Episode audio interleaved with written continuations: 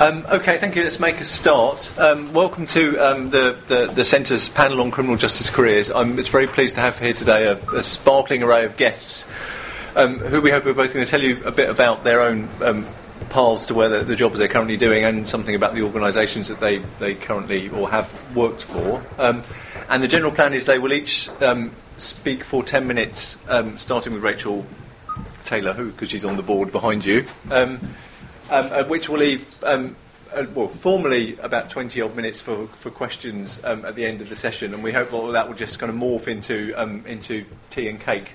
Um, which will take place in the common room um, when we've finished um, before um, the Roger lecture starts at five. So, without further ado, um, um, it's my great pleasure to welcome Rachel Taylor from Fisher Meredith Solicitors. so, Rachel, 10 minutes, the floor is yours. Thank you. No, you might have to stand at the.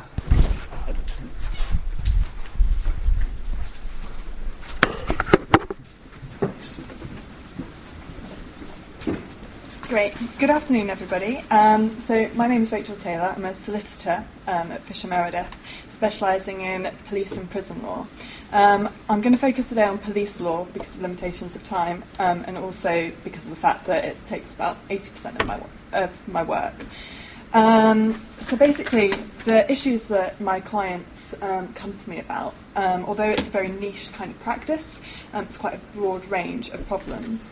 Um, so it's things from police brutality, which is the normal kind of case that you get, so things like assault and battery, um, deaths in custody, wrongful arrest, unlawful searches, malicious prosecution, so when the police have taken a uh, action against somebody when they shouldn't have done, and it's malicious. So there's there's a wrongful motivation for that. Um, if someone's been cautioned and it can be challenged, and general abuses of power.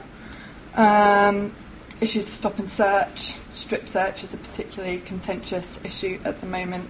Um, discrimination, um, especially race discrimination, um, particularly the Metropolitan Police. Um, a lot of my cases centre around that um, retention of data. Um, so, for example, things like um, information if someone's been arrested, um, information if someone's attended a protest, um, and then things like um, DNA or fingerprint sampling. disclosure of data, particularly on criminal record certificates. So, uh, when people apply for a job for protected positions, so something like teaching or working with um, young or vulnerable people. Um, there's been quite a lot of challenges about what information the police are permitted to disclose on those criminal record certificates. Um, failures to investigate is a particularly uh, new and developing area of law at the moment. Um, so mainly for um, deaths and um, serious sexual um, assaults if there are police failings around the investigation and then that can give rise to action and then general issues of misfeasance. Um, and then it really is a really dynamic area of law. The law changes all the time. The kinds of cases that we're dealing with changes all the time, um, and so, and it's also very kind of politically sensitive um, and socially reactive. Um, so a good example of that would be the riots um, in 2011, which um, one of the main contributing factors of that was seen to be um, the use of stop and search. So it really is operating in this very dynamic, very reactive environment. Um, these are just a few cases which um, have really hit the headlines in the kind of area of law. Just to be clear, they're not; they, these weren't my cases, but just so that you can associate with things that you may have seen. Okay, so the, the kind of actions that um, I can, can take, the routes that I can take um, when assisting a client are complaints, judicial review, so that's challenging an action as being unlawful or challenging a particular policy as being unlawful, um, civil action, which is basically suing the police, um, and then also inquests. The reason that that's in brackets is because I've never actually um, conducted an inquest myself. What I kind of do day to day is a vast range of activities. Um, but basically, my responsibility is to advise and assist the client throughout throughout the course of any potential potential litigation. Um, and a lot of the time, my clients will be very vulnerable, so there is a lot of time spent engaging with the clients and, and, and really assisting them. Um, a lot of the time they won't have had any kind of um, engagement with a solicitor before, so it can be quite a difficult process, particularly if they've if they're coming to me with something that's really had quite a traumatic effect on them. Um, so my task will be um, in constructing a case, obtaining evidence, um, forensic evidence, witness evidence, like CCTV, documentary evidence, and also expert evidence. Um, as I say, analysing and constructing the case, carrying out research, because it is a very dynamic area of law. It's something that, that is evolving all the time, so in order to progress matters, um, there's a lot of research involved, um, written advocacy and negotiation with the other side, so the defendant will be the, the police, um, so engaging in advocacy and negotiation with, with them, drafting documents, conducting court proceedings, and working with barristers in, as, as you move towards the trial of the matter at the court. Um, I put securing, securing funding down there. That's in brackets um, because it's kind of aside from the substantive work, but really it should be emboldened, underlined, and at the top because it's absolutely central to um, ensuring the, ongoing cases um, for clients being able to do that. Um, sorry, I think I just mm, skipped over. There we go. So that's what I do day to day in the office. Um, there's also quite a lot of work and activity that I do um, outside of the office. Um, so a lot of that is campaigning. Um, the three groups that are listed there are groups that I've been particularly involved in. Um, I do some media work, so um, interviews, um, like newspaper kind of articles and comments, and writing as well. Um, I've just contributed to a book that's about to be published in September. Um, so one of the groups that I work for, work with, that was listed um, about is Stopwatch. Um, Stopwatch is a coalition of lawyers, of academics, of young people, of activists, basically trying to promote effective and accountable policing. Um, and those are the main aims that you can see listed there. Um, Stopwatch aims to do that in a variety of, of different ways, um, whether it be like campaigning, um, media work, um, um, carrying out research, advocacy, um, or actual litigation. Um, so that's just one of the research papers that was published couple of years ago. Oh, I did it again, sorry.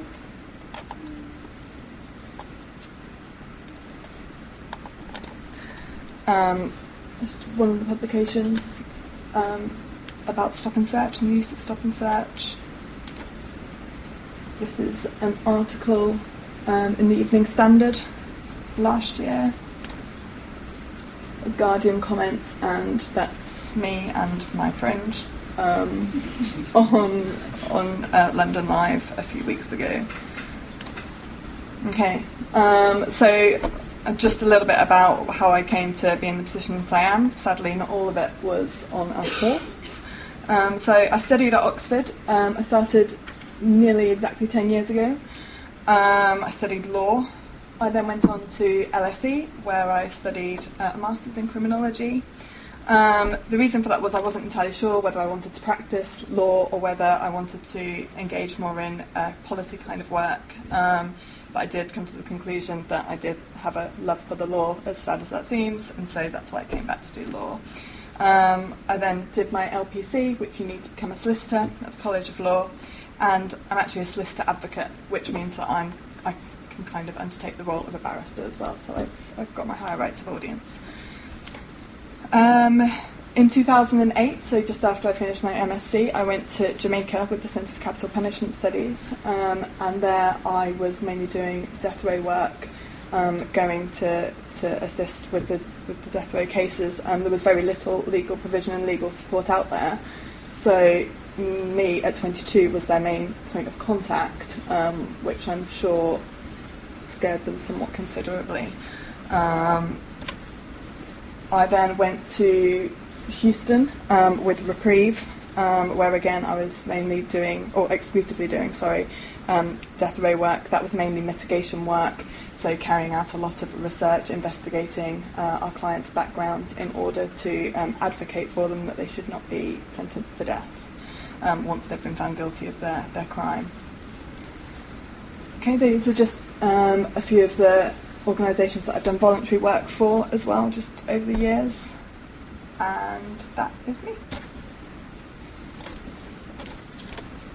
Thank you very much. Right, um, um, if you've got any questions for Rachel, you can just hold them in your head um, for a short while and we'll return to them at the different Thank you. Um, right, our next speaker is um, Amrik. Oh, sorry, Jon Collins. Yes, that's fine. As of the last two weeks from the Restorative Justice Council. Yes, thanks Ian and Ben for inviting me. Um, yes, I'm going to do my presentation kind of the other way around. I'm going to talk about how I got to where I am first, and then a bit about what, what I do in my current role as Chief Exec of the Restorative Justice Council, which I've been doing for all of nine days, as Ian said. So um, I don't know how much insight I'll be able to give you, but I'll tell you a bit about what I think I should be doing. But first of all, how did I get to um, to where I am? I've spent almost all my career um, working in the voluntary sector, working for charities, working around criminal justice issues. Um, I should say that I got into the criminal justice world pretty much by mistake. Um, having left university first time round, I didn't have any clear idea of what I wanted to do. I went abroad for a bit. And then I got a job working for a national charity called NACRO, which works with largely people coming out of prison or young people at risk of offending to help them turn their lives around. Just in a straightforward administrative role, I applied for a whole range of charity jobs. I wanted to work in the voluntary sector, I wanted to work for a charity, and um, I got interviews at NACRO and Cancer Research. And if I got the other one, I probably would be doing, you know, work around cancer research or healthcare. Which when I'm doing fundraising, I often think would have been an easier choice. But anyway, um, but so I, I went into working for NACRO in a straightforward administrative role. I think it was there that I really got interested in criminal justice issues, having already entered the field. And slowly made my way through their communications department, doing a number of roles.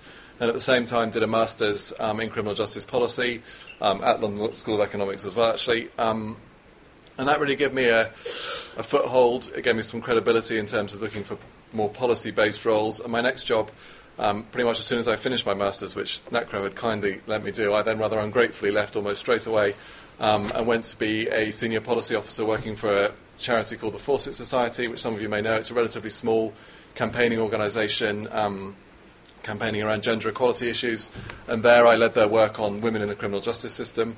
What that meant in practical terms, in terms of what I was doing, it was a policy role in the voluntary sector. What that tends to mean is a mixture of producing policy reports, which obviously written reports based largely on existing evidence rather than doing primary research, though did have a, a, small element of primary research about it, which make policy recommendations for, for government and for, for criminal justice agencies.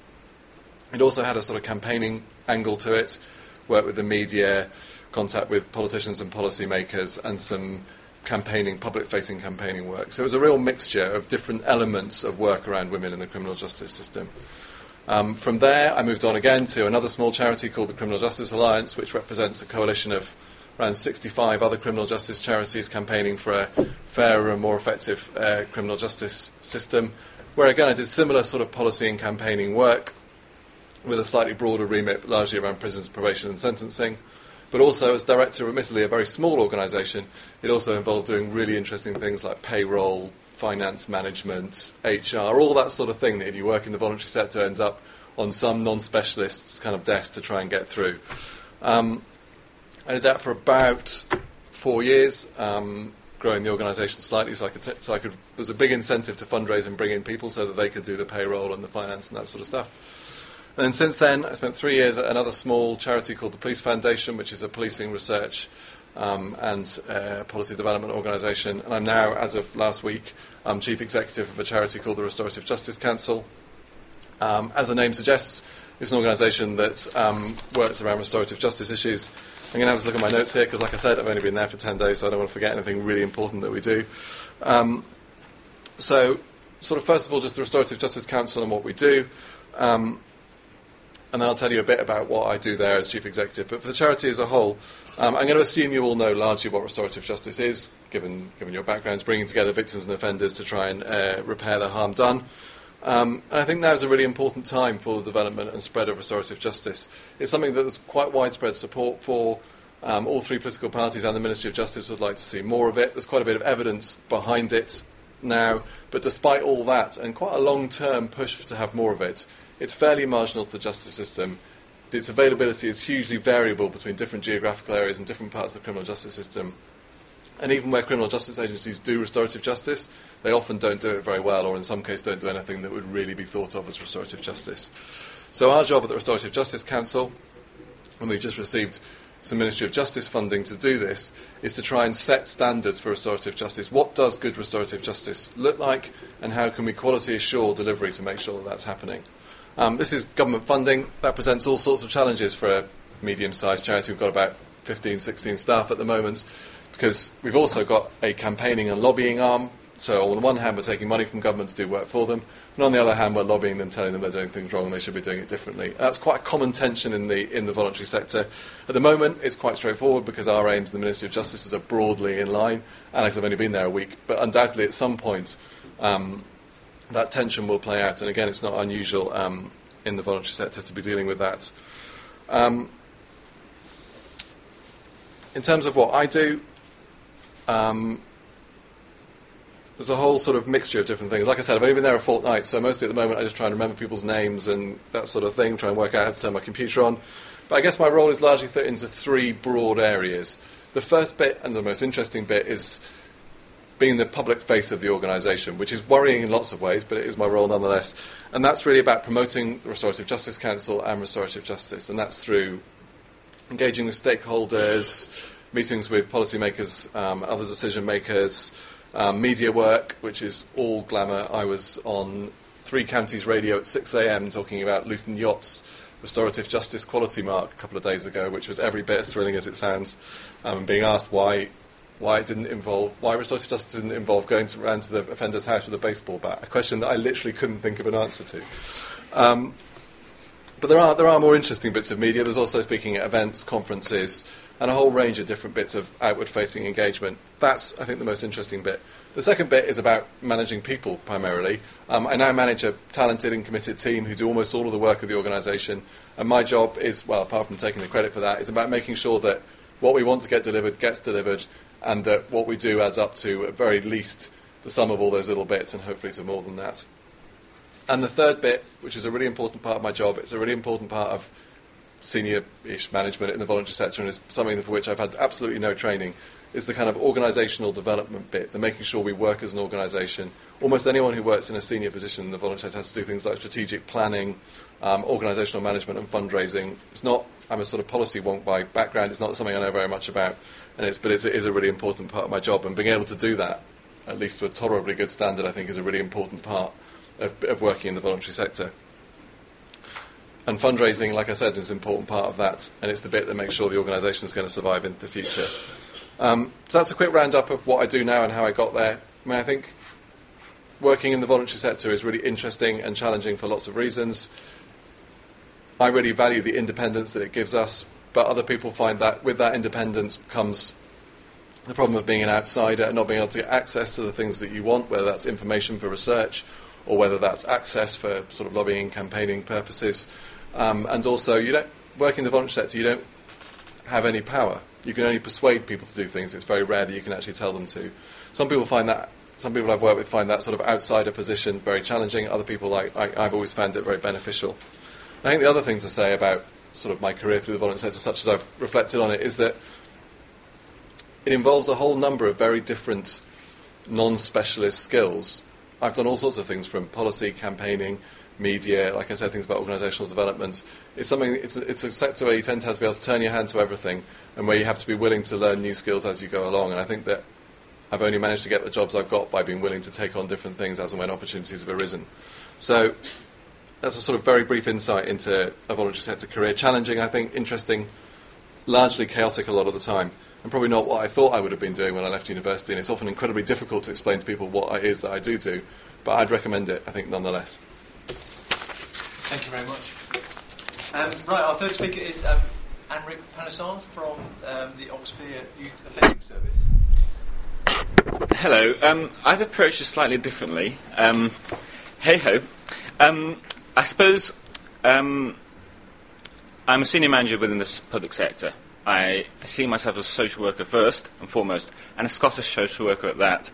This will become more relevant later.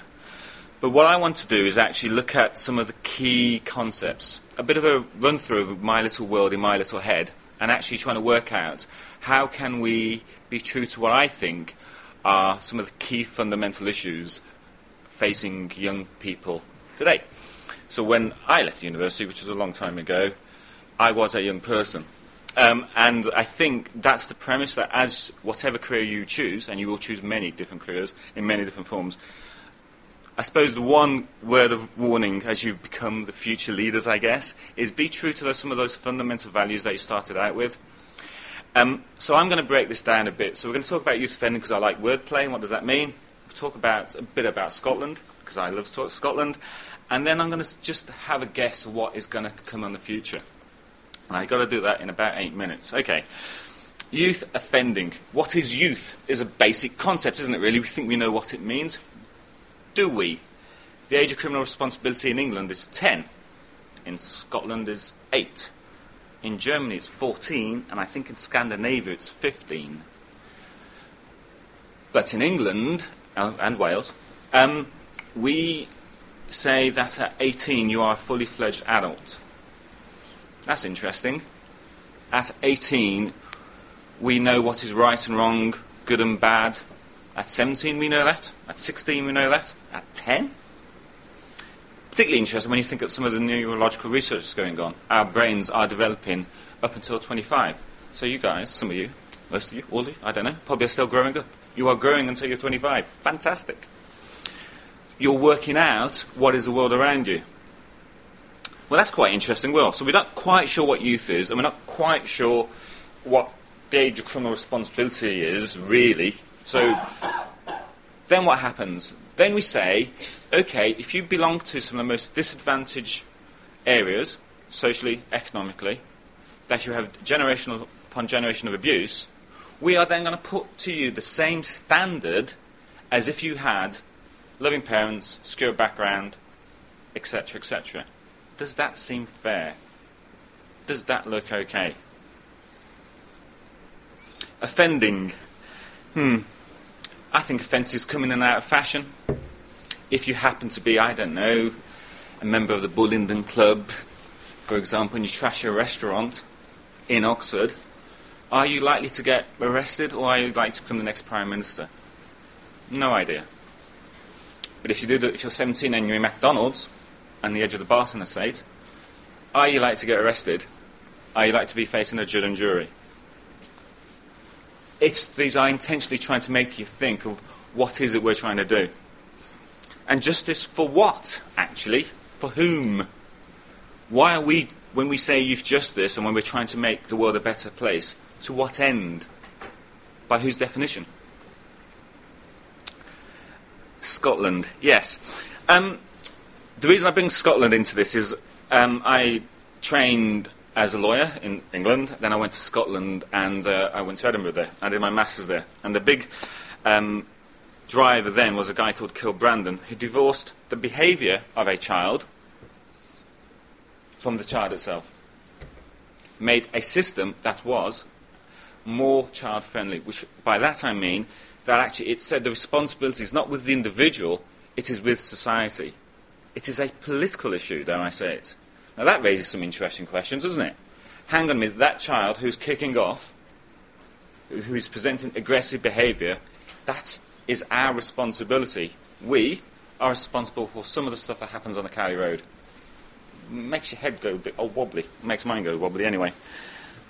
It's that sense of, and then to do that, I suppose, within the state, within an increasingly politicised agenda, where the state is shrinking, and I think some of the dilemmas Jon faces, I face every day as well. Because there are some things that are clearly not okay by anyone's definition, irrespective of your political persuasion, mostly.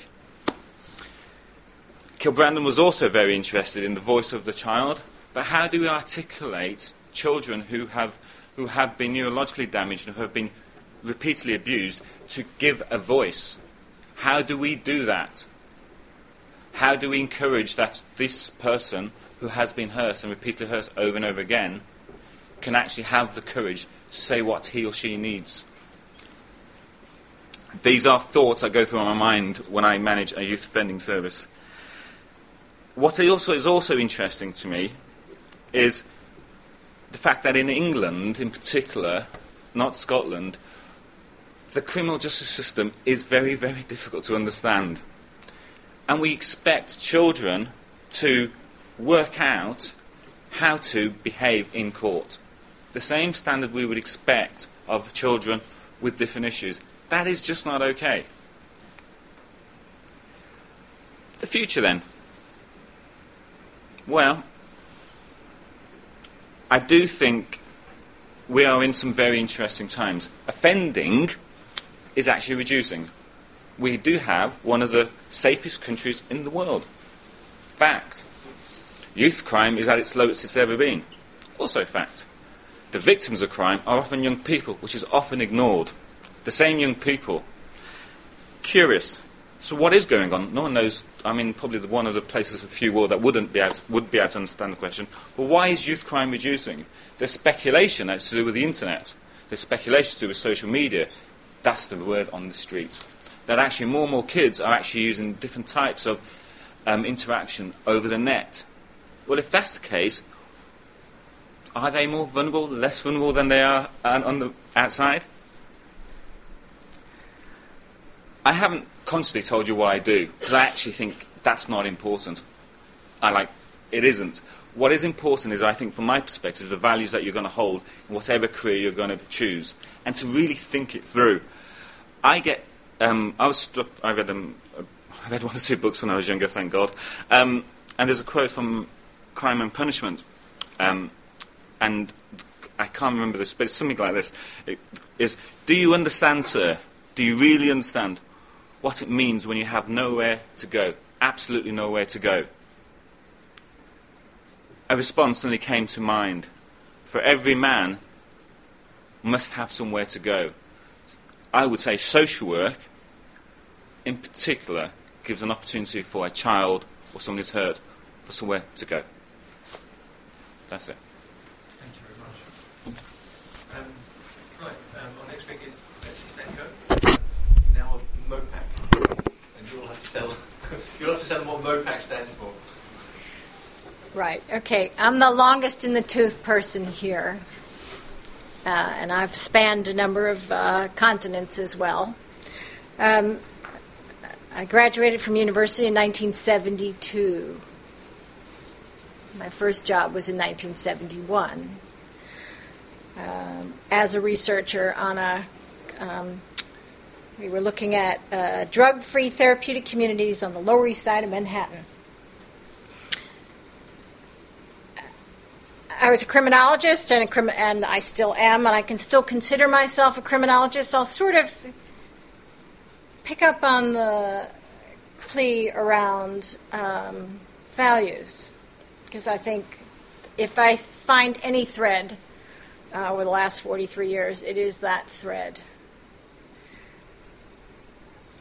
I'll talk about four different parts of my life which still exist.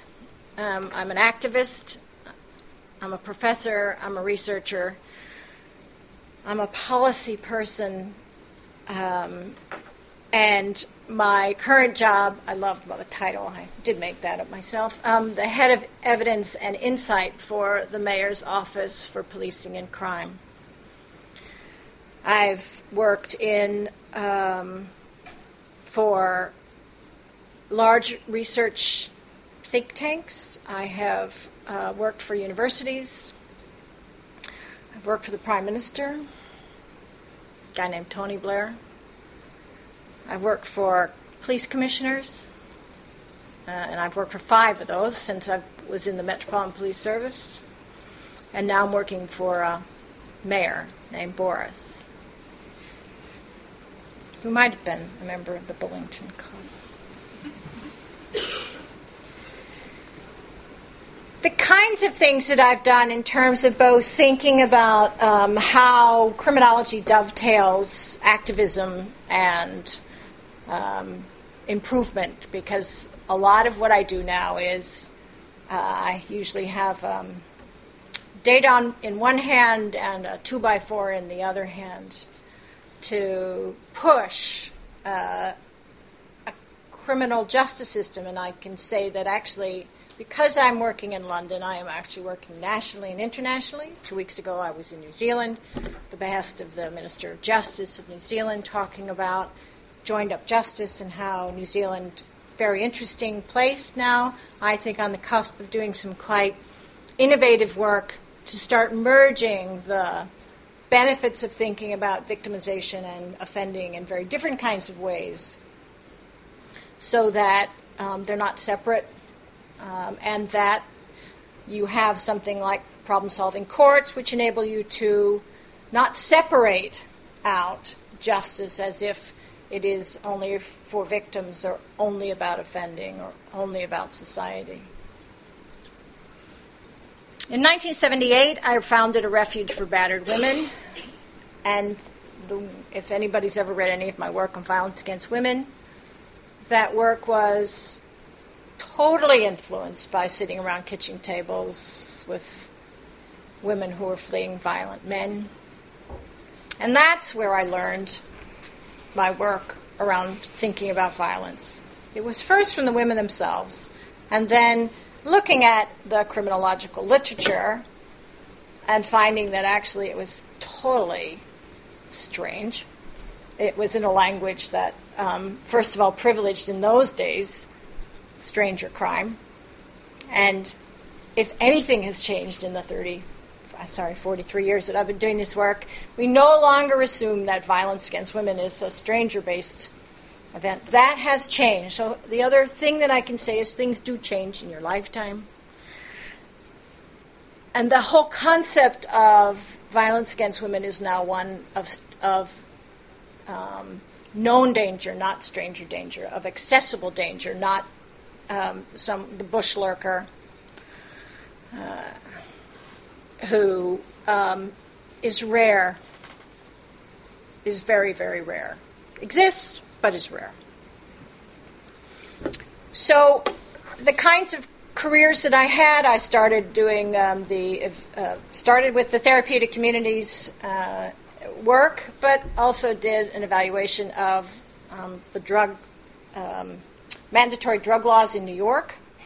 That was my one of my big projects. I was the quantitative uh, researcher on that project um, and vowed that I would never, ever, ever in my entire life ever work for government again. Huh. So sometimes you change your mind because actually you're better at being a chameleon than you are um, not. So one of the things that I decided to do was to go inside the belly of the beast and to do change from within. But that I missed the for next 25 years, so I'll go back to that. I was a university professor. I've taught in universities in the U.S. and the U.K. And much of that work was um, looking specifically at uh, some violence against women, fear of crime, one of my most hated concepts in the world. Don't ask me about it, but I can talk to you about it if you like.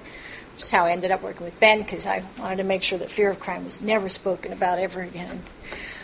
But we can talk about that later. a significant part of my career was being the the research director of the Economic and Social Research Council's program on violence, which was a five-year research program in the UK with 20 projects across the UK looking at violence in prisons, domestic violence in pregnancy, violence in schools, um, lots of different kinds of forms of violence. And what that basically did for me, who was very much my own work was based in looking at violence against women, was move me up into a different kind of strategic level in my own thinking and think about how I could take the lessons of research to practitioners and policymakers. And actually, that's when I changed. Um, I mean, I didn't change, which is one of the problems. I've always been a bit wacky. But what I decided to do that maybe I could do that for a living, uh, and that's when I made the decision to go. I applied for this job in a cabinet office, and I did not expect to get it. And oops, they hired me. Oh, that was that was a surprise. I was very surprised to get that job. Um, so it was 18 months working in something called the Office of Public Services Reform, which was looking at general criminal justice improvement, And one of my projects there was this small little project called Citizen Focused Policing, which was the whole work around the satisfaction of police, uh, satisfaction of, of victims by um, police service. And I began to realize that actually lots of the different kinds of things that I was doing um, in terms of my own academic work really needed to be translated into an inside criminal justice. So that's really why I sort of went in. I just thought people think I'm nice. You know, I like to get dressed up. I could work in those areas where they never really thought I would be such a um, huge troublemaker or um, really challenging or as radical as I might be in my own values and things. They, they somehow let me in. Uh, why? As, and I'm sure there was lots of my colleagues when I joined the Metropolitan Police Service 18 months later, 10 and a half years inside the Metropolitan Police Service, and I'm still alive. My colleagues did never ever have thought that I would. I'm sure there were bets taken, perhaps, Ian, um, of how long I would last inside the Met, because it was it's not something that's necessarily overly compatible with my politics. But yet because i had done research with the new york city police in the early mid 70s i started my, um, part of my phd involved riding around squad cars on the lower east side of manhattan. And the work that i did uh, in worcester massachusetts with the battered women's refuge well, I was running a master's in criminal justice course at the university, and I had many police officers as my students. So I had no problems working with police. When I came to the UK in 1982, I came as a refugee from a sexual harassment case. I had to leave the United States. Um, because my case challenged the left in the United States. The person that sued me initially um, was one of the leaders of the left movement in the United States. Um, I was in a university position, and I was an untenured sociology professor who decided not to um, let it happen anymore in my university. So when I came to the UK, I came with feminist credentials that were impeccable, and therefore had a, an, an ability to do work in the kind of radical feminist community and do work in the academic community and pass between the two. And in those days, in the early 80s, there was quite a lot of tension going on um, in those different camps. So I've been able to combine my personal experience of what it's like to be a litigant in a fairly famous case. I had to do my own publicity in those days. Um, and the kind of work I've done and taken through that thread that I took you through um, ended up in 10 and that's one of the reasons why I'm such a stubborn person. 10 and a half years in the Metropolitan Police, and within that context was able to do, uh, and it took 10 and a half years to get some traction with some, I think now, research, which has is robust, academically standing research that enables the police not to go backwards.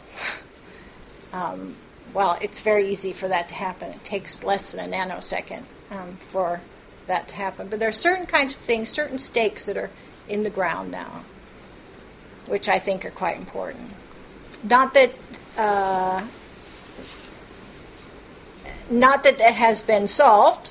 The, only a month ago, um, I appeared on Channel 4 television breaking the eight and a half years of research I did on rape, um, which is now, you will see in the next month, I can't talk about it, but in the next month there will be some things that are about to come out that um, will take that to another step. What you have noticed, I would hope, for those of you who have been following the Operation Yewtree is the language that's presented in court has changed in those four very famous trials that have just been occurred, the most famous of which is currently going on, which is the Rolf Harris case. So I encourage you to think about the language that's being used in those four cases and this fourth one. The language of exploitation is now explicit in the DPP's case. So I suggest that, and actually I feel comfortable to say that I think I probably influenced some of that. So I'm at, my my interest in the my long in the tooth life has been change. I think there's a thread in that change. It has always accompanied robust academic standards in terms of the challenges that I put in front of um, every single institution I've ever worked for, including the universities, but also the police service and others as well. So it gives you a bit of a flavor. Thank you, Betsy. Um, right, our final speaker before we break for questions is um, Michael Bochenek um, from Amnesty International. The floor is yours. Thanks. Um, so I, I work for Amnesty International, and uh, I'm in the legal office at, at, at Amnesty. Um, I think a lot of people know more or less what Amnesty does.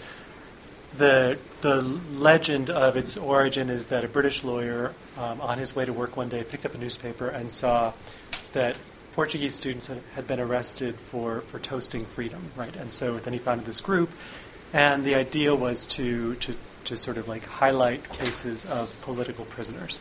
And of course, now it does much more than that um, more than just uh, those who are arrested for their politics and for who they are. We're also looking at, at, human rights issues generally, and 50 years later, it's, it's the largest human rights organization in the world, in fact. Um, a lot of what we end up doing is is on the basis of the research that we've undertaken wherever wherever it is that we're working. So I'll, I'll, say a few things about some of the, the pieces of work that I've been involved in directly to give a sense of that. Um, but of course, what I want to say about the research is that it's not just research for the sake of doing it. Um, it's in order. It, the purpose of it is to generate change. The framework is a human rights framework. So the, the, the idea is we've identified human rights violations. We, um, in the course of the research, we identify what things what things we think need to be changed and who has the power to make those changes or should have the power to make those changes and then we prepare recommendations in order to see those changes actually implemented. That's the beginning of the process that involves a whole host of work afterward that might be uh, lobbying with government officials for changes in practice and, and in policy, with lawmakers for, for, for legal change. It might mean going to the courts in some instances, either, either, either Amnesty doing it or uh, groups that we work with doing it it, it, it could mean a, a, variety of other methods, but, but the idea behind the work is not just to document human rights violations, but to do it with a purpose, with the purpose of, of, of changing it. Um, so the basic method is uh, that one or more of us goes and, uh, after having sort of done, done the preliminary work to identify, you know, in a broad sense, what we think the issues are, um, we go and we speak to the people who are most directly affected by, by, by the issue. And so a typical example that's, that might be of, of interest to this group is um, conditions of detention. It was the first thing that I, that I did when I was at, uh, before Amnesty, I worked for 10 years at Human Rights Watch.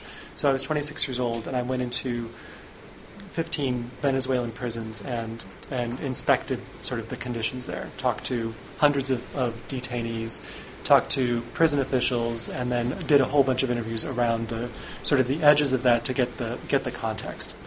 Um, and that means sort of walking into prisons and then with the notebook, sitting down with, with individual detainees and, and getting their, their accounts. And there's a whole sort of methodological question, series of questions about that that you know, we actually spend uh, a period of, of, of, of, two weeks training new researchers in. So it's very, very, you know, we can't really go into it. But of course, there's a whole set of uh, protocols that we have to observe around things like the safety of the people we're interviewing, um, ensuring that they know what the, what risks they're taking, that we respect the fact that they're taking risks. I mean, you all are used to this from from the context in which you'll have done research, but it does become fairly critical, fairly pertinent, immediately pertinent when the consequence of something you do might be torture or death. So we have to we have to take this all very very seriously. It also means um, some some interesting points about what the research we do does and doesn't say. And I think that's also interesting for this group because more and more human rights organizations are appreciating that as important as it is to get human accounts, to get individual accounts of what people's experiences are, that's not representative, of course. And especially when we deal with things that aren't the individual Portuguese student who's arrested for raising a toast to freedom, but rather uh, patterns of discrimination or uh, you know tackling inequity in other forms, we need something that's a little bit more robust than just we talk to a few people. Um, so we're having to, to explore a range of methods that, that allows us to test the, the reliability of, of what it is we're doing. By and large, fortunately, um, and, and, through the use of, of, of, testing these things through lots of secondary sources, I think we're able to say that we we're able to, to most of what we do is not contested um, when you get really really down to it by people in the situations government officials or, um, or, you know or those who are living in the, in the communities w- that we're talking about. Of course, you know it's always going to be a big show and dance about how we deny all these allegations and so on. But privately, at least, officials will often tell us, okay, yeah, that, that really does that really does uh, stand up to, to what our experience is. But we do need to be much more rigorous in how it is that we do this. And so I think looking forward uh, in the work that I do, in particular, I'm going to be calling on uh, many more of the sort of social science uh, kinds of research methods to be able to look at things, um, whether it's in the in the area of of criminal justice or in any of the other kinds of, of human rights considerations we're looking at, and in particular when we're looking at things that are economic, social, or cultural. Um, I'll say two. I'll say two words about policy because before we before we I'm the, the department that I'm in thinks about human rights policy and thinks about public policy that is conducive to respect for human rights, the promotion of human rights. And so before we undertake a particular research project, we're thinking about what human rights policies and what, what public policies we need to see from the states, or how it is that the policy framework is not consistent with respect for human rights. So, a couple of examples, I'll never get through them all. The uh, one thing that we're often seeing is a disconnect in in public policies. Uh, an example, picking up on some of the drug work, is um, it it has been known for a long time what injecting drug users need not to if they want to stop doing that. And the combination of methadone treatment and the availability of clean needles, sort of people just can't stop overnight. The sort of faith-based healing is is, is not, does not work. Um, so the city of Vancouver, about 10 years ago, was, was offering needle exchange programs. And you could go and you could get your needle, and you could get clean needles if you turned in a, a, a, a used needle. And the Vancouver police would stand outside and arrest everybody systematically who, who walked away from that needle exchange. Um, a similar, uh, a similar disconnect in, in social policy is the, the in you know, thinking about HIV prevention and the, the you know, condom use as a major sort of way, way among others, of preventing the spread of HIV.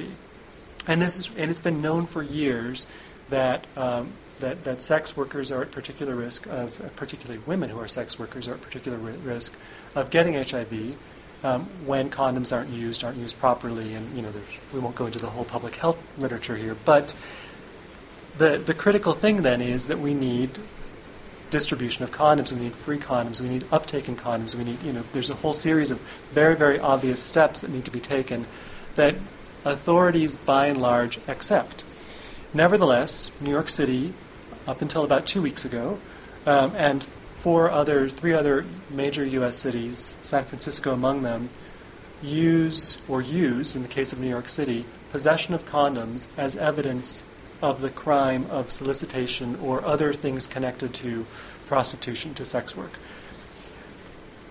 That, of course, leads to people who engage in these activities not carrying the things that we're trying to get them to, to use in order to prevent the spread of HIV. Disconnect in social policy. Um, I have time for one more thing about uh, policy issues, which is I think it's fascinating the way that criminalization um, is sort of at the sharp end of a series of, of other policy steps or practices that, that either violate directly or potentially violate human rights. So we've been looking a lot at, um, at sexuality, about things, things to do with starting with same sex sexual conduct, which is criminal in much of the world, and then thinking about the whole range of other laws, not necessarily criminal laws, or the way that the, the systems, legal systems, and, and, the, and social norms work to entrench discrimination. Um, same-sex sexual conduct, I've mentioned, criminal, criminal in the United States until until very, very until about 10 years ago. Um, this country did much better on that, um, and it, Europe in general does much better on that front. But but it does much worse in, in some of the other areas of what we would regard in um, for straight people as as basic aspects of family life. So the ability, of course, to marry who you want to, but also to have the kind of family you want to, adoption laws, um, or or other aspects of of the ability to lead to lead the life with your family. Um, Amnesty's submitted uh, third-party amicus briefs in a couple of cases in the European Human Court of Human Rights um, that deal with uh, questions relating to this sort of both the stereotypical use of you know what a family is to inform law and policy, and also what the attendant consequences are for the families themselves, for for children in those families, and for the, the, the, the members of those of those families. So, in one case that I'll mention, uh, it's called X versus Austria. A, um, a, a, kid, he's a teenager, uh, is living with uh, two parents, same sex couple, um, who are, I think they have a civil, civil partnership in Austria. He wants to adopt the second mother. He wants the second mother to adopt him so that they can be a, a recognized family. And the social worker recognizes that's in the kid's best interest, and, and everybody's in agreement that this is a very, very good thing. But Austrian law allows one male parent and one female parent. This is not uncommon in Europe. And so there's there's this whole sort of you know legal framework that does not accept um, sort of essentially uh, what this family is today, the way the way some people at least are living their lives and are free to do so. Um, that is sort of I think not of course criminal, but it's flowing. It's part of this larger um, picture of how at the sharp end criminal law is used, but but other kinds of laws and policies are used to reinforce and entrench discrimination. I'll stop there. Thank you very much. Right, well, that's been absolutely fascinating, and we've now got um, a good 20 odd minutes um, for questions and discussion, um, at least before we continue that in a more informal setting. Um, so the floor is open. I've been asked by uh, who's doing the recording of this session because we're creating a podcast if I can re- repeat everyone's question um, so that it gets on this machine at the front here. Um, so when you see me start doing that, it's not because I'm treating our speakers as stupid and need having the questions reinterpreted. It's a technological thing. Andrew, your hand is shot up. Okay, so the question, Betsy, is in terms of the various things that you've done and described to us, um, which of those do you think have had the most impact? I might add why as well. Um, well, I think the place where I've had the most impact is the refuge for battered women um, because that still exists in central Massachusetts. It's 28 years old as an agency. It still um, gives service to women and children in central Massachusetts. So that's real. Um, so that's a tangible yes. I think I made. So I go first to people's. Do I did I have I made people's lives better? And I think probably that one is a. I would say there's evidence there to suggest that 28 years later, it's still in operation. Um, other places where I think I've made some tangible benefits, um, probably in terms of the discourse around violence against women. Um, I think intimate intrusions, intrusions did change or challenge criminology um, in 1985, and that book did make um, an impact. Um, and the, I wasn't the only person that was saying those things, but it, I think it did challenge traditional criminology in a way. Um, this year is the 30th anniversary of the Women in Crime Division of the American Society of Criminology, and I was the founding mama of that. So that is another tangible benefit to women criminologists and others who do work on gender.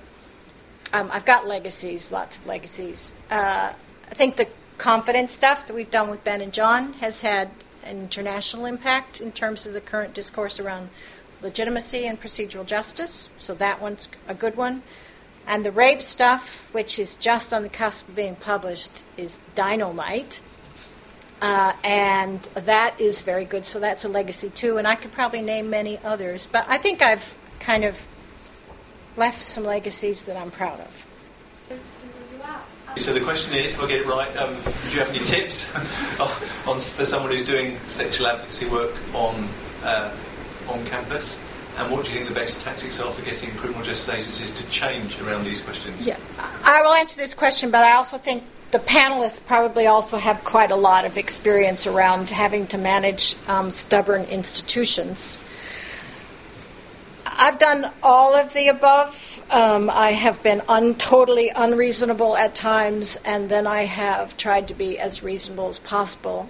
Um, sometimes I'm not very good at that. But um, I, I, think what's tried my patience the most in the last 10 and a half years in the Met has been the work around rape and uh, before that, I also engaged my own university, well, my first university, with lots of thinking about um, how they were doing things so badly um, in terms of what the evidence says now. I think there's a lot of evidence. So I, what I do now is I go in with, this is what the research says, this is what the evidence says. It is insurmountable. This is the way, this, this is what it is. Um, and your policy is over here, and this is over here. Um, and so I, the way that I worked the Met was to be, I think, unduly patient, but and impatient at the same time, by continuously. I wrote the performance structure so that enabled them to see that they were not performing very well in rape. Um, they were still not performing very well. No one else is in the country, but we are now. I think we have a a consensus in government that there's a crisis in um, the treatment of rape allegations. I can guarantee you that there is a consensus that we are now in a crisis. I don't think that they they thought there was all, some fixes, but now we're actually. I wanted to take it to the brink around crisis, um, and and basically saying that I thought rape was decriminalized was a way of causing a bit of people to think a bit differently about what that was. Um, and I can talk to you later about the evidence base. The evidence base is, that, you know, that alcohol is a, and drug use is a main um, uh, background for the reporting of rape. Um, youth is also a background for reporting of rape, domestic violence, mental health issues. These are all rife um, in terms of the kinds of allegations, and they need to think differently about the way they manage that, so I can talk to you specifically. But I'm sure all of the panelists have had to deal with institutions that don't want to hear what the evidence says. And it's those kinds of negotiations that are sometimes are done with patience and sometimes should be done without without patience. There were times when I would be on the other side of on outside the home office with a megaphone during the time when we were on the streets around changing the law of homicide and provocation during the Kiranjit Ahluwalia case, and then I'd put on a hat and sneak upstairs in the halls of justice and sit in very quietly and listen to the case, and then go back out and go. So that to me is the epitome of the way I've left. I've lived my life basically. When I when I shouted, I was I was shouting, but when I would sit as a chameleon in a place, I would also. I've heard things in rooms and been in places at the highest level that I never thought I would ever be in. So all of that information really taught me about you challenge institutions in as many different ways as possible because they don't change spontaneously. They're not a morph organization. They must be forced to change what they do. Does anyone else want to come in? On that question? I think personally, it's that ability to assess the situation and apply what tool you have to do to get your message across. And it can be, and also try not to compromise your own values too much, because there are going to be times when actually, what is more important, the outcome you want to achieve, or your own value? and there is, without doubt, whatever, whether you go into policy, whether you go into leadership, wherever you're going to go, you will have to compromise. I think the acknowledgement that actually some things better don't happen overnight, and in my less experience, I would say yes, the uh, realism that you'll have to compromise, that it, and it doesn't happen overnight. Patience is, I think, the best. It just doesn't. So, yeah, different types of toolbox. You can still be an ardent feminist in the tent. That's the choice is going to be yours. Where do you think you're going to get a better outcome? Just yeah, I, I agree with a lot of that. I mean, as I mentioned in my talk, I mean, one of the things of having worked mostly in the charity sector is, as I said, you don't have you don't have powers, you don't have levers. It's not like working inside institutions where you can, however difficult it is, you can pull. The, it's about persuasion, and then it comes down to what the most persuasive route is. And when I worked at, um, at the Fawcett Society, I think this is a problem right across the charity campaigning world. It's this debate about how you have the greatest influence. So you better you know, shouting with a megaphone outside the building, or are you better sort of quietly working the corridors and power. And I think it is horses for courses, but I think some of the things where I feel that some of the work I've done has had the most influence in terms of actually changing practical things, which is always the most satisfying bit. It's actually been the quieter, more conciliatory behind closed doors where you're willing to kind of go to them and talk language. That's not always appropriate, it's not always the right way to do it, and sometimes I think you've got to get outside and shout and yell and, and make a fuss just, just to get listened to at all. Mm.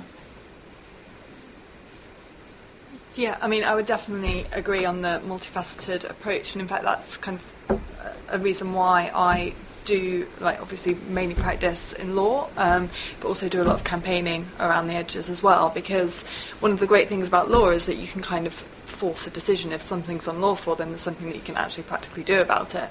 Um, but also, um, much of the time, so taking an issue like stop and search, um, even if it is unlawful, you, you, may just get a payout of damages. You haven't actually changed any kind of behaviours, and that's why the kind of campaigning things is. Uh, that side of it is, a, is a, a, lot more important on a kind of wider scale as well. Um, and I mean, the, the work that um, we do at Stopwatch, um, we do try and kind of take every tactic available. So, um, working with individual police forces, but also maintaining independence so that we can we can ensure that we retain our integrity, um, have a position in the media, have engage in research, um, and also engage in litigation as well. So, the, you know, every option available to make your voice heard, you, you take it. This is a related point. I mean, not so much about about internal. Well, it is about internal advocacy. It's also about ensuring that the work that the organization is doing is reflecting the issues that you're seeing as important. Um, and specifically, I'm thinking about things, issues like rape, or issues more generally, where um, gender analysis is often missing in, in the specific context of human rights work. It's very, very common to see genderless human rights analysis, in, or everybody in the report is male. Everybody in all the abuses are described in a way that applies to men, and that that that that's you know it's I think um, groups like Amnesty are becoming a lot better at recognizing that that has to do in fact with the framing of the issue to start with, and getting better at adapting. Um, to this, and forcing ourselves to very consciously saying we have to we have to do this. So the example that I'm that I'm thinking of is a, uh, we, we, were looking at uh, a slum, a series of slums in Nairobi, and we were looking at forced evictions. People roll up with trucks and, and police often and say you have to leave. And so that was a very that was a very important set of issues. But we also were hearing a lot of other information while we were doing this. And one of the one of the pieces of information we kept hearing from women was the um, the amount of rape that was occurring in these communities. And part of the reason is actually fairly simple to, to resolve, which is that there aren't enough public latrines available so that they're close enough to where people live. They have to walk far away. For, for various reasons, um, women are doing this at night when they're most at risk, walking long distances, and it's going to and from the latrines that this is occurring. Now, I guess I'm somewhat hesitant to bring this up because even though that's important, it's, it's a very, it was a great um, uh, moment for us to be able to document that and start to see some changes on that. It was critical. It responded to a, an articulated need. Um, it's also not precisely everything we're trying to do, which is that it can't be that everything in the area of women's rights is about rape or about sexuality. There has to be a, a lot more there. So, I mean, I think there's a lot of internal advocacy that can reinforce, particularly in a more holistic way, whatever the message is, whatever the, the range of issues is. You know, you do have to start somewhere, but I think there is a ripple effect that happens over time as well. Rachel. For the record. For the record, The question if, if you if people are coming out of graduate school nowadays, what's the best way they can get into the organisations? What's the routes they tend to get into organisations in which you work? I was just going to advertise an internship that we were about to advertise um, that will be available in the mayor's office uh, for policing and crime. So uh, if anybody's interested, you could come and talk to me. It's the, it's a really difficult market at the moment, but I think Jon's got some jobs as well. Yes, it's just giving away jobs this evening.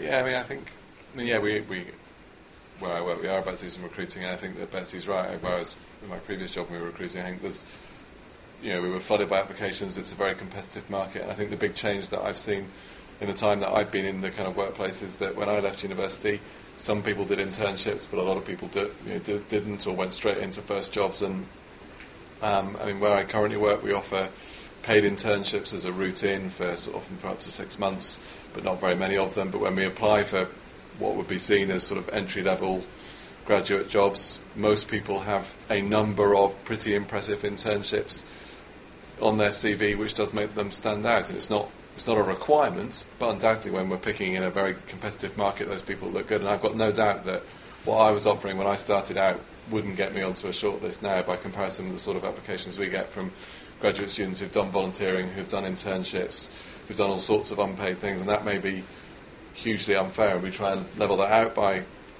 offering um, one or more paid internships and making sure that is available to people who haven't had the opportunities to do that before. But it's a very competitive market, and I think it's getting harder and harder to get make your CV stand out without some sort of relevant experience. And the, pretty much the only way to get that is you know, to do internships, ideally paid, but a lot of people choose to do them unpaid, and I can see why.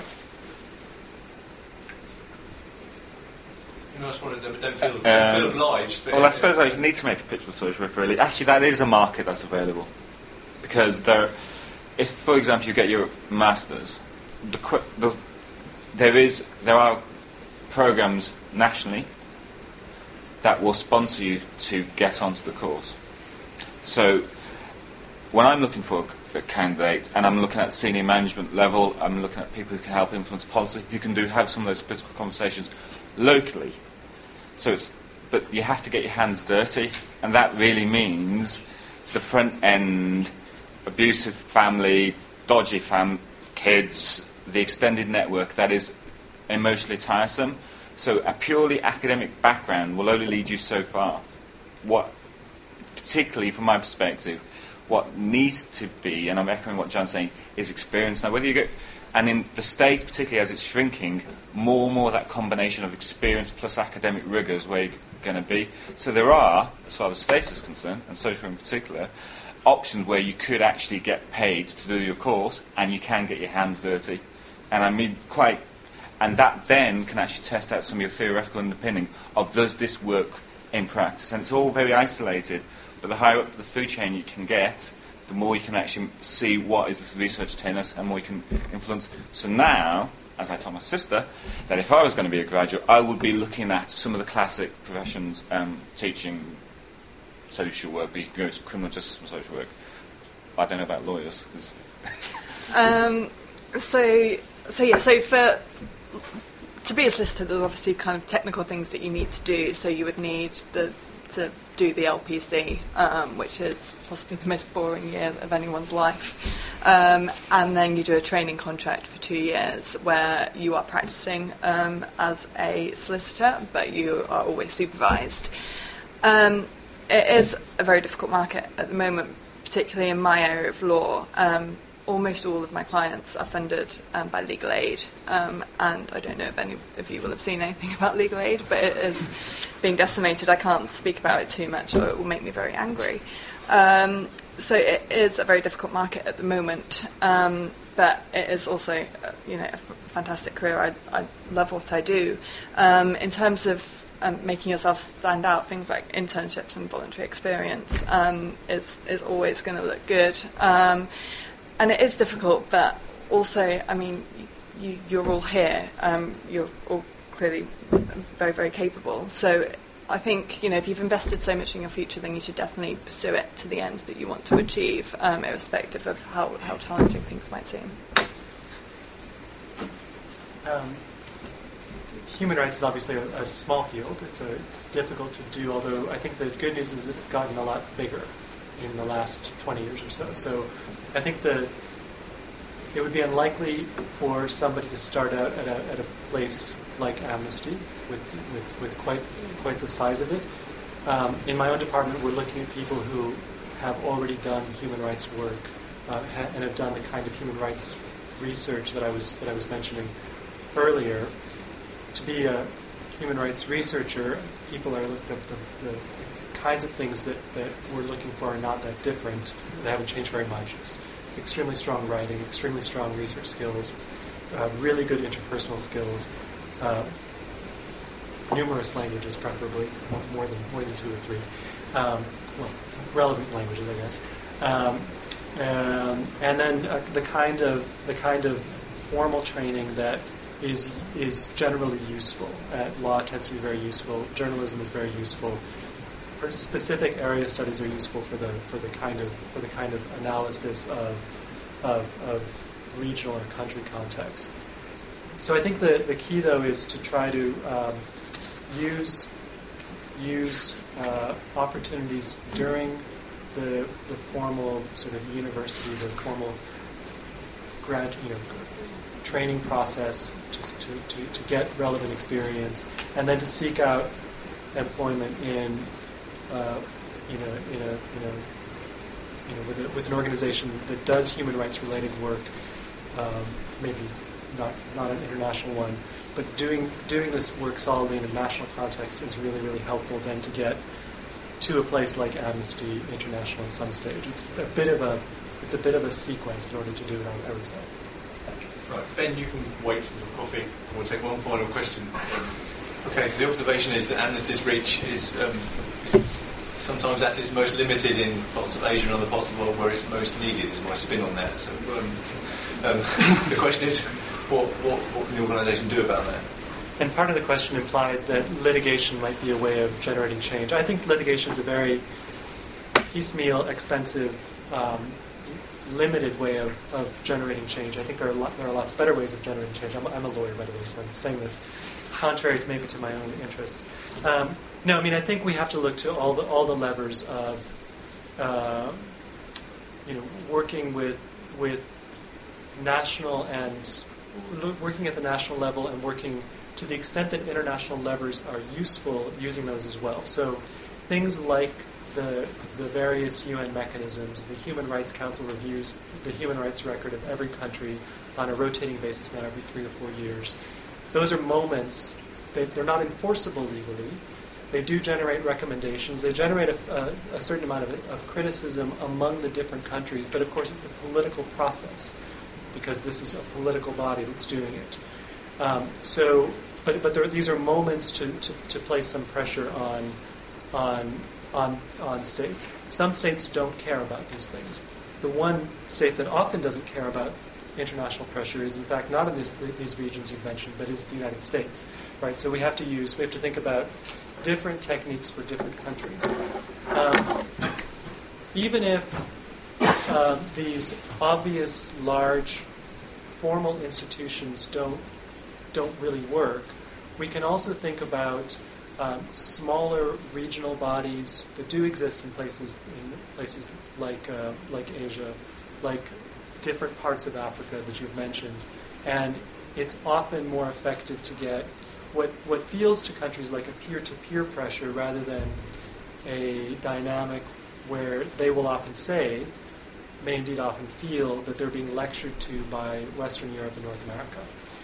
Um, so, and then finally, I think the, the, the, there's a critical component of mass mobilization, which, which Amnesty does slightly better than other large human rights groups does to do, but but but but but other other other kinds of organizing do you know do even better at. So this is the idea of sort of like generating popular outrage or making it so that it becomes impossible to ignore demands for change because because the people themselves are, are, are asking for it. Okay, thank you. Um, right, well, that, that's, um, I found that fascinating. Um, well, I guess a fascinating mix of biography, evidence, and insight, if I can just twist um, the job title. Um, um, uh, we now got 40 minutes in which we can um, continue this discussion um, over tea and cake next door before the lecture starts at 5. Um, before we do so, I just remind all our speakers, just reminding us that the lines between research, law, policy, and action are extremely blurred. And it's probably a good thing that they are. Thank you.